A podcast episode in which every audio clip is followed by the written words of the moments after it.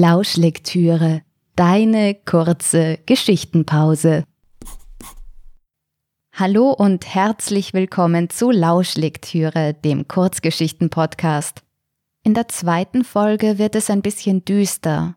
Vielleicht möchtest du diese Geschichte hören, wenn es draußen schon dunkel ist und als einzige Beleuchtung eine flackernde Kerze dient. Aber egal wann und wo du diese Geschichte hörst, ich wünsche dir viel Vergnügen mit das Wiedersehen. Die vier Chalets am Rande des charmanten Bergdorfs waren hell erleuchtet. Sie lagen leicht erhöht auf einem großen Grundstück, nur wenige Minuten entfernt vom Ortskern. Aus den Panoramafenstern der luxuriösen Holzhäuser bot sich den Gästen somit auf jeder Seite ein atemberaubender Blick. Das Dorf mit der pittoresken Wallfahrtskirche auf der einen Seite die schneebedeckten Berge, die bei Sonnenschein wie Edelsteine funkelten, auf der anderen. Dieser Anblick blieb momentan aber ungenossen, denn zum einen war die Sonne bereits untergegangen und zum anderen war es gerade diese Zeit des Jahres, wo die verbliebenen kleinen Schneefelder weder zum Funkeln in der Sonne noch zum Skifahren ausreichten, es für die Wandergäste aber noch zu kalt auf den Bergen war. Es war die von den Vermietern so verhasste Nebensaison, in der die Gegend irgendwie sinnlos schön war und die Zimmerpreise entsprechend gesenkt werden mussten, um überhaupt jemanden in das abgelegene Dorf zu locken. Daher staunte die Eigentümerin der Chalets nicht schlecht, als sie eine Buchungsanfrage für alle vier Häuser erhielt, wobei jedes einzelne aber nur von je einer Person bewohnt werden würde, obwohl doch in einem Haus genug Platz für vier wäre.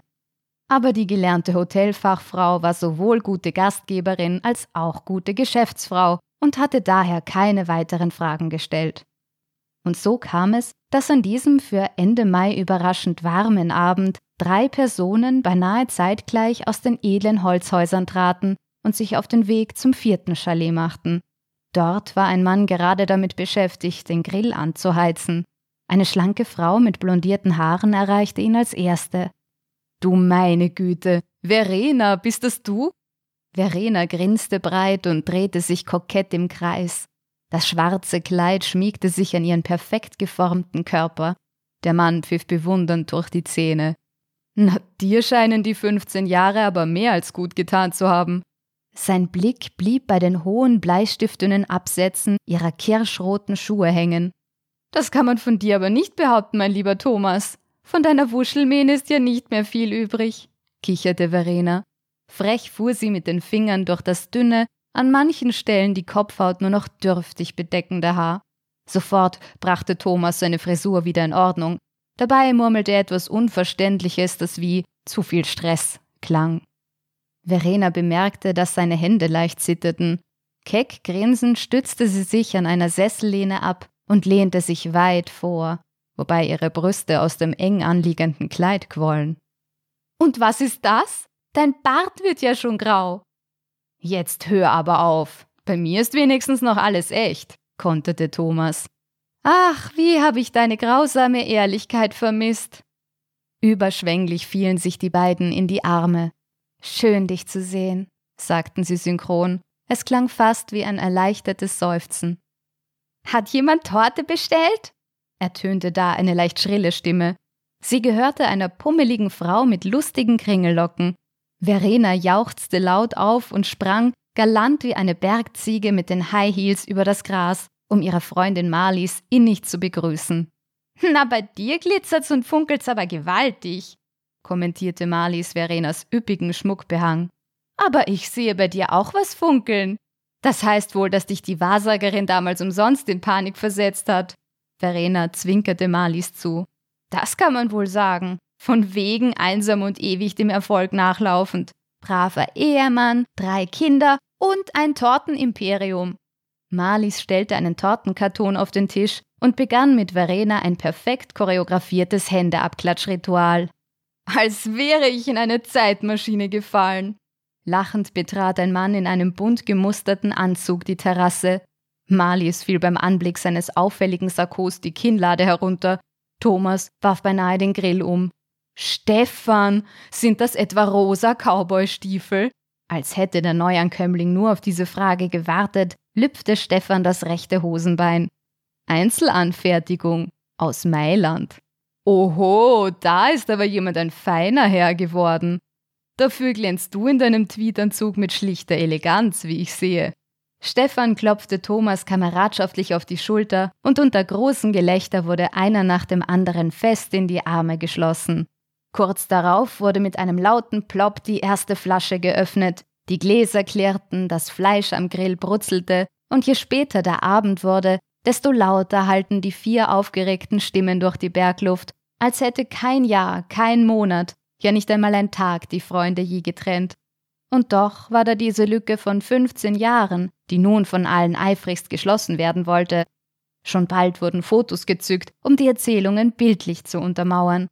Wie bei einer Pokerrunde wurde das Bildmaterial aufgefächert. Die Gesichter leuchteten in fieberhafter Aufregung, als ob jeder den alles entscheidenden Royal Flush in Händen hielte. Die Spieleröffnung übernahm Thomas, der Universitätsprofessor. Das ist im Science Magazin erschienen, betonte er und präsentierte ein Foto von sich in seinem Büro, hinter ihm der Schreibtisch, auf dem Bücher und Zettel zu beachtlichen Türmen gestapelt waren. Unter Aufzählung diverser Diplome und Auszeichnungen beendete Thomas seinen Zug durch ein Urlaubsfoto, auf dem er mit seiner bildhübschen Frau, den entzückenden Zwillingen und einem putzigen Cocker Spaniel vor dem Comersee glückselig in die Kamera lächelte. Das Raunen, das durch die Runde ging, wurde von Verena unterbrochen, die mit weniger Worten dafür umso energischer ein Hochglanzfoto in die Tischmitte schmetterte. Es zeigte sie Rücken an Rücken mit ihrem Ehemann, in kämpferischer Pose vor der Tür zu ihrer Kanzlei. Zur Vollendung brachte Verena ihren Zug ebenfalls mit einem Urlaubsfoto, und man merkte es sofort an den aufgeregten Oh rufen. Verena im knappen Bikini mit einem Cocktail in der Hand, auf einer Yacht, irgendwo, wo das Meer wie in einem Reisekatalog schimmerte, übertrumpfte den Komasee. Marlies nahm die Herausforderung an. Sie schob ein herzerweichendes Familienfoto über Verenas leuchtenden Bikini. Marlies, ihr Mann und die drei Kinder, mit weißen Schürzen und Kochmützen ausgestattet, umgeben von hingebungsvoll dekorierten Torten. Selbst Verena konnte beim Anblick, insbesondere der blond gelockten Zweijährigen im Kochoutfit, ein von Herzen kommendes Ha nicht unterdrücken. Diesen Moment nutzte Marlies, um ihr Ass aus dem Ärmel zu zaubern. Anna Sacher, die neben Marlies in die Kamera grinste und dabei Marlies Tortenrezeptbuch fest in den Armen hielt. Da konterte Stefan sofort mit dem für die Ewigkeit festgehaltenen Moment, in dem ihm George Clooney kameradschaftlich auf die Schulter klopfte und mit einem lauten Schnalzen landete das letzte Foto auf dem Tisch, der von Stefan über alles geliebte Lamborghini, in einem herrlich undezenten Grün. Das Fahrgefühl lässt sich leider nicht bildlich wiedergeben, fügte Stefan breitgrinsend an. Mit einem allgemein zufriedenen Seufzen endete das Spiel, in dem es entgegen aller Regeln nicht nur einen Sieger gab. Auf unser Wiedersehen, schallte es erneut durch die stille Landschaft, denn die Freude darüber war groß, dass es das Schicksal mehr als gut mit allen von ihnen gemeint hatte. Drei Stunden später lagen ein Stück Fleisch und ein verkohlter Maiskolben unbeachtet auf dem Grill, dessen letzte Glut sich langsam im Dunkel der Nacht auflöste. Einige leere Flaschen standen am Boden, schmutzige Teller stapelten sich auf den am Tisch verteilten Fotos, zusammengeknüllte Servietten kugelten herum und ein kläglicher Rest der Torte stand in der Tischmitte. Es war still geworden. In der Ferne rief ein Käuzchen. Ich hab mit ihr telefoniert, sagte Marlies plötzlich. Verena und Stefan tauschten unsichere Blicke aus. Thomas, der gerade noch auf seinem Sessel gelungert hatte, setzte sich kerzengerade auf. Mit Paula? Wann? Marlies biss auf ihrer Unterlippe herum. Das muss vor drei Jahren gewesen sein. Hat sie was gesagt? Ich meine, von einer Krankheit oder so? Marlies schüttelte den Kopf. Nein, sie klang glücklich.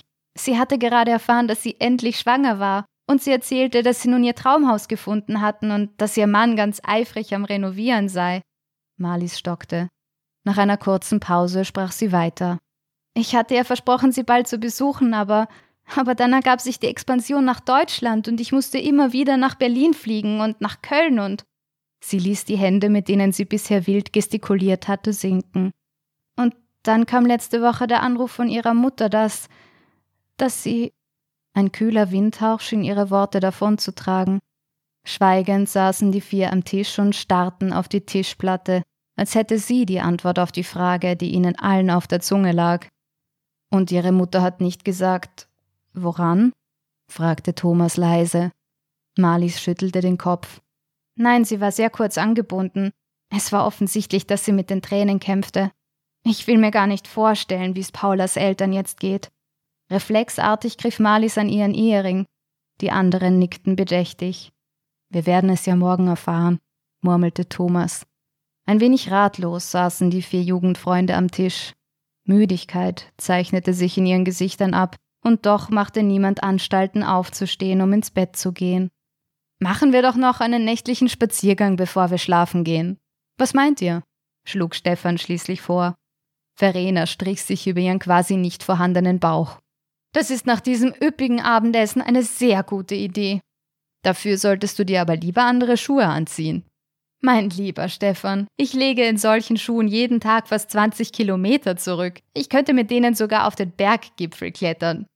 Unter lautem Gelächter machte sich die fröhliche Runde auf den Weg.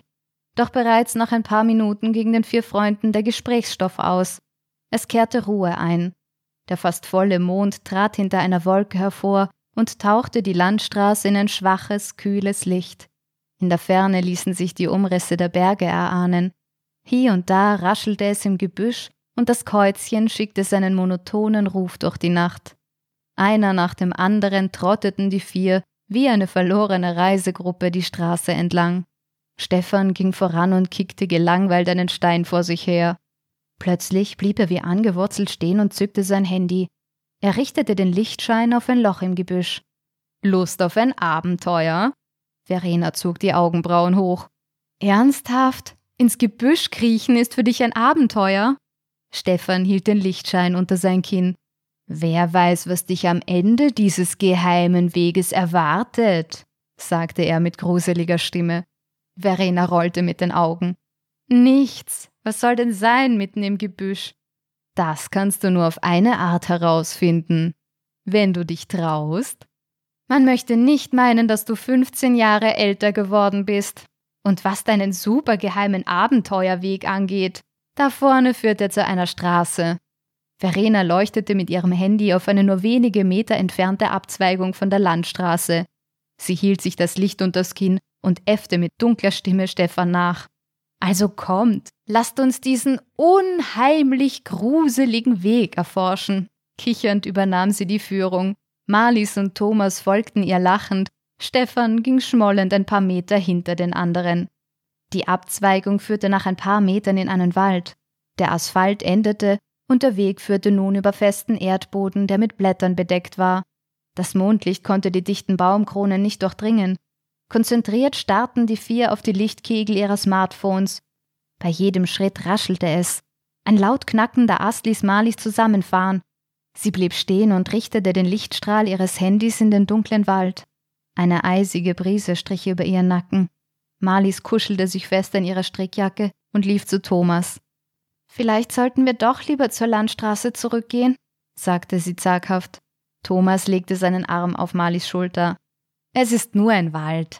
Untertags würdest du dich jedoch auch nicht fürchten, oder? Marlies stimmte ihm zu, aber in ihrer Magengrube breitete sich ein ungutes Gefühl aus. Es war, als würde sie eine leise Stimme davor warnen, weiterzugehen, und gleichzeitig fühlte sie sich von diesem Waldweg irgendwie angezogen. Marlies biss die Zähne aufeinander und folgte den anderen. Nach ein paar Minuten erreichten die vier eine Lichtung. Ein baufälliges Gehöft stand in der Mitte. Im hellen Mondschein glänzten die spitzen Glasstücke der eingeschlagenen Fensterscheiben wie Haifischzähne. Die Mauern aus Stein und Lehm schienen schon lange der Zeit zu trotzen, nur das Dach hing an einer Seite eingedrückt, tief in das Gebäude hinein. Ein kleiner Garten war auf der linken Seite angelegt worden. Pflanzen, die im Herbst geschnitten werden müssten, hingen vertrocknet über den Zaun. Thomas näherte sich dem Haus und klopfte fachmännisch an die Mauer. Marlies zog ihn zurück. Hör auf, vielleicht wohnt da jemand. Da wohnt schon lange niemand mehr. Lasst uns reingehen. Stefan hatte seine Abenteuerlust wiedergefunden und griff nach der Türklinke. Nein, sieh dir das Dach an, da fällt uns noch was auf den Kopf. Thomas klang wie ein umsichtiger Vater. Ach was, das Haus steht sichtlich schon ewig hier. Das wird nicht gerade jetzt einstürzen. Stefan riss an der Holztür, die erstaunlich leicht nachgab. Schon war er im Dunkel des Bauernhofs verschwunden. Bevor Marlies protestieren konnte, war Verena Stefan bereits gefolgt. In ihren Augen blitzte ebenfalls die Abenteuerlust. Marlies fuchtelte wild mit dem Lichtschein herum. Ich glaube wirklich nicht, dass wir hier sein sollten. Hier liegt etwas Unheimliches in der Luft. Ich spüre das. Die kommen sicher gleich wieder raus, versuchte Thomas sie zu beruhigen. Unauffällig näherte er sich der Tür und schielte hinein. Es ist der Wahnsinn. Los, kommt! rief Stefan in diesem Moment von innen. Entschlossen setzte Thomas einen Fuß in den Bauernhof und drehte sich zu Marlies um. Komm schon. Als promovierter Biologe kann ich dir versichern, dass es nichts Unheimliches in der Luft gibt.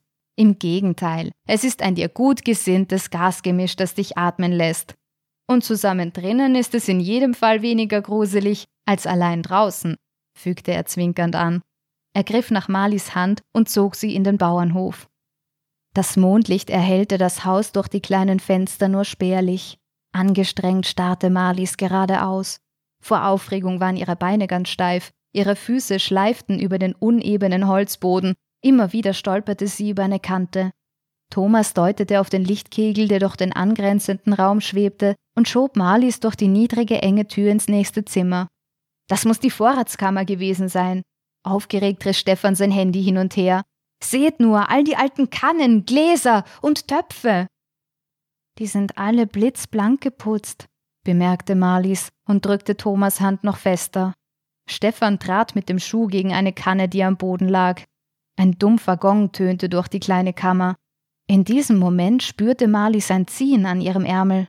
Erschrocken drehte sie sich um. Verena? Ich bin hier, antwortete Verena, aber ihre Stimme klang weit entfernt. Im Schlafzimmer auf der anderen Seite. Marlies Herz begann zu rasen. Nervös blickte sie um sich, während Thomas sie mit ins Schlafzimmer zog. Stefan drängte sich an ihnen vorbei. Verena leuchtete ein Bettgestell aus schwarzem Eisen an. Sogar im kleinen Lichtkegel des Smartphones ließ sich erkennen, dass die Matratze mit Flecken übersät war. Marlies überzog ein eiskalter Schauer. Ich will raus hier, quengelte sie wie ein verängstigtes Kleinkind aber ihre Freunde waren viel zu begeistert von den Entdeckungen, um darauf einzugehen. Der Kleiderkasten, da hängen Sachen drin, als würde hier echt jemand wohnen, schaut. Thomas strich über den Ärmel eines roten Kleides. Das müsst ihr sehen, erklang Verenas Stimme von der anderen Seite des Raumes. Thomas, Stefan und Marlies gruppierten sich um das kleine Kinderbett aus Holz, das Verenas Aufmerksamkeit erregt hatte. Was ist daran so besonders? fragte Stefan. Langsam ließ Verena den Lichtschein auf den Inhalt des Bettchens sinken. Da hat jemand ein Baby reingelegt. Das Licht fiel auf eine babyähnliche Figur. Drei längliche Steine in der Mitte, viele kleine, die Arme und Beine andeuteten an den Seiten und ein großer runder Stein als Kopf. Marlies schrie vor Schreck auf und machte einen Satz nach hinten. Sie stolperte gegen das eiserne Bettgestell und griff, um einen Sturz abzuwenden, nach der Matratze. Da fühlte sie eine Art dünnes Plastik zwischen ihren Fingern. Erschrocken zog sie die Hände zurück und presste sich mit dem Rücken gegen den Kleiderkasten. Thomas, Stefan und Marlies beugten sich über das Kinderbett und rätselten, wer die Steine dahingelegt haben könnte. Bitte lasst uns jetzt gehen. Marlies näherte sich der Tür. Unruhig trat sie von einem Bein auf das andere. Thomas nickte ihr zu. Endlich schienen ihre Freunde auf sie zu hören. Marlies atmete erleichtert auf. Ich mach nur noch schnell ein Foto, rief ihr Stefan zu. Gleich darauf blitzte es aus seinem Handy. Für einen Moment war es in der alten Schlafkammer taghell. Da schrie Verena laut auf. Es hat geblinzelt! Ich hab's auch gesehen, rief Thomas. In diesem Moment schrillte ein durchdringendes Babygeschrei durch den Raum. Alle vier stürzten mit rasenden Herzen zur Tür. Doch wo sich eben noch die niedrige enge Tür befand, war nun eine durchgehende dicke Steinwand. Panisch stürmten sie nach rechts und links, tasteten die Wände nach der rettenden Tür ab. Das Baby schrie aus Leibeskräften in einem Tonfall, der den vier Freunden durch Mark und Bein ging. Marlies und Stefan ließen die Lichtkegel ihrer Smartphones hektisch durch den Raum zucken. Steine. Überall Steine. Kraftlos sagte Marlies zu Boden und faltete die Hände vor der Brust. Hier! rief Thomas plötzlich. Verena riss ihre Freundin am Oberarm hoch und schubste sie zu Thomas. Alle vier pressten sich gleichzeitig durch die enge Tür. Ein abstehender Nagel drückte sich fest in Marlies Oberarm. Der Schmerz und das schrille Babygeschrei trieben ihr die Tränen in die Augen. Zitternd wiederholte sie die ersten Worte des Vaterunser, weil ihr vor lauter Angst der Rest nicht einfallen wollte. Da entdeckte sie den schwachen Mondschein vor der Eingangstür des Bauernhofes. Ein verheißungsvolles Leuchten in einem unseligen Dunkel. Einer nach dem anderen stolperte wie benommen aus dem Haus. Ohne sich noch einmal umzudrehen, liefen die vier zur Landstraße. Die beleuchteten Fenster des Chalets, die schon von weitem sichtbar waren, hatten eine beruhigende Wirkung auf die Gruppe. Immer langsamer liefen sie die Landstraße hinab, bis sie irgendwann atemlos über den Asphalt schlurften. Bei jedem kleinsten Geräusch zuckten sie beinahe synchron zusammen, aber ein Rascheln blieb ein Rascheln, ein Knacksen, ein Knacksen, nichts weiter. Bei der Unterkunft angekommen, ließen sich die vier erschöpft auf die Sessel beim Grillplatz sinken. Thomas bemerkte, dass das Stück Fleisch vom Grill verschwunden war, sagte aber nichts. Verena starrte ausdruckslos auf das Foto, das vor ihr am Tisch lag, von dem ihr eine junge Version ihrer selbst entgegenlachte. Stefan streifte das auffällig gemusterte Sakko von seinen Schultern. Das Hemd, das darunter zum Vorschein kam, war völlig durchgeschwitzt. Marlies sah ihrem Bauch dabei zu, wie er sich durch den Atem auf und ab bewegte. Innerlich zählte sie die Dauer ihrer Atemzüge. Sie zitterte vor Kälte und vergrub ihre eiskalten Finger in der wärmenden Jackentasche. Da war etwas. Ein Stück Papier. Nein, für Papier war es zu hart. Es fühlte sich an wie der Gegenstand, den sie ertastet hatte, als sie sich auf diesem ekelhaften Bett in dem unheimlichen Haus abgestützt hatte. Wie kam das in ihre Jackentasche? Vorsichtig zog sie das Fundstück heraus. Marlisa starrte. Es war ein Foto. Paula, sagte sie mit brüchiger Stimme und legte das Foto auf den Tisch. Es war ihr Haus. Die anderen lehnten sich erschrocken vor. Auf dem Foto war Paula in einem roten Kleid. Sie stand mit ihrem Mann vor dem Haus, dem Haus im Wald. Ihre Hand lag auf ihrem kugelrunden Bauch. Sie lächelte zufrieden und hoffnungsfroh. Ihr Mann hielt entschlossen eine Schaufel hoch. Thomas schluckte. Sie hat mich auch angerufen. Vor circa zwei Jahren. Sie klang aufgeregt, wollte mir etwas erzählen, aber ich musste in die Lehrveranstaltung, also würgte ich sie ab und versprach mich später zu melden. Aber dann gab es ein Problem mit einer Studie und eine Doktorandin. Thomas wischte sich eine Schweißperle von der Stirn. Ich wurde wegen sexueller Belästigung angezeigt. Vor über einem Jahr habe ich meine Professur verloren. Meine Frau hat mich verlassen. Thomas Augen glänzten feucht. Marlies warf Stefan und Verena einen unsicheren Blick zu, aber keinem wollte ein Wort des Trostes über die Lippen kommen. Mir hat sie ein E-Mail geschrieben, sagte Verena plötzlich. Das ist ziemlich genau ein Jahr her. Ich hatte da gerade so viel zu tun. Die neue Assistentin machte dauernd Fehler, die ich ausbügeln musste. Und Paulas E-Mail begann mit den Worten, es ist etwas passiert. Ja, da wollte ich natürlich gar nicht weiterlesen, weil ich doch selbst schon so viel um die Ohren hatte. Unruhig rutschte Verena auf dem Sessel hin und her. Und dann erwischte ich meine Assistentin mit meinem Mann und ich habe Paula nie geantwortet. Ich habe ihr E-Mail nicht einmal gelesen. Betreten blickte sie zu Boden. Mich hat sie unzählige Male kontaktiert, brach es nun aus Stefan heraus. Oder sie hat es versucht. Ich habe ihre Anrufe nie durchstellen lassen. Private Telefonate waren in der Agentur auch ein echtes No-Go. Er blickte in die Runde, als würde er ein verständnisvolles Nicken erwarten. Nachdem niemand reagierte, sprach er weiter. Ich meine, wir standen alle unter Strom. Bis zu 16 Stunden Arbeit am Tag, da hat man keine freie Minute. Ja, und wenn, dann nutzte man die zum Schlafen. Also, viel Schlaf war da eh nicht. Es war immer so viel zu tun und immer dringend, immer. Und dann ein Fehler. Ein einziger. Und ich war raus. Von einem Tag auf den anderen war alles vorbei. Vor drei Monaten war das. Und da rief Paula wieder an, auf meinem Handy dieses Mal. Und ich schrie sie an, weil ich voller Wut war, voller Wut. Aber doch nicht auf sie, auf mich, auf die Welt. Ich wagte es nicht, sie zurückzurufen, um mich zu entschuldigen. Und sie rief nie wieder an. Marlies Stimme war kaum hörbar, als sie zu sprechen ansetzte. Vor zwei Wochen hat sie es nochmal bei mir versucht. Als ich abhob, fing ich zu weinen an. Ich fragte gar nicht nach dem Grund ihres Anrufs, ich heulte einfach los, badete in Selbstmitleid. Es war mir auch ganz egal, mit wem ich sprach, ich wollte nur meine Last loswerden. Unsicher hob sie den Blick. Es ging mir wirklich nicht gut.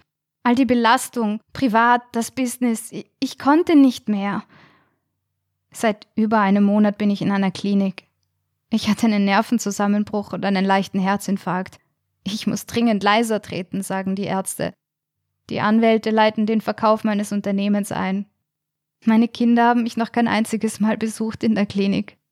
Sie strich sich eine Träne von der Wange. Ich weiß gar nicht, ob Paula während des Telefonates irgendwas gesagt hat. Ich redete die ganze Zeit nur von mir. Ich dachte, niemandem kann es schlechter gehen als mir. Dabei war sie es, die Hilfe brauchte. Und ich war nicht für sie da. Wir waren alle nicht für sie da. Stefan griff nach Marlies Hand, Thomas und Verena legten ihre Hände dazu. Vereint ließen sie ihren Tränen freien Lauf. Der Wind frischte auf und eine plötzliche Böe fegte die Fotos vom Tisch. Eines nach dem anderen rieselte ins Gras. Nur eines stieg auf, flog hoch in die Luft und verschwand langsam in der Nacht. Das war die zweite Folge von Lauschlektüre, dem Kurzgeschichten-Podcast. Wenn du gerne mehr über mich oder meine Arbeit erfahren möchtest, schau auf meine Website www.tinapfeifer.com. Bis zur nächsten Folge von Lauschlektüre, der Kurzgeschichten-Podcast.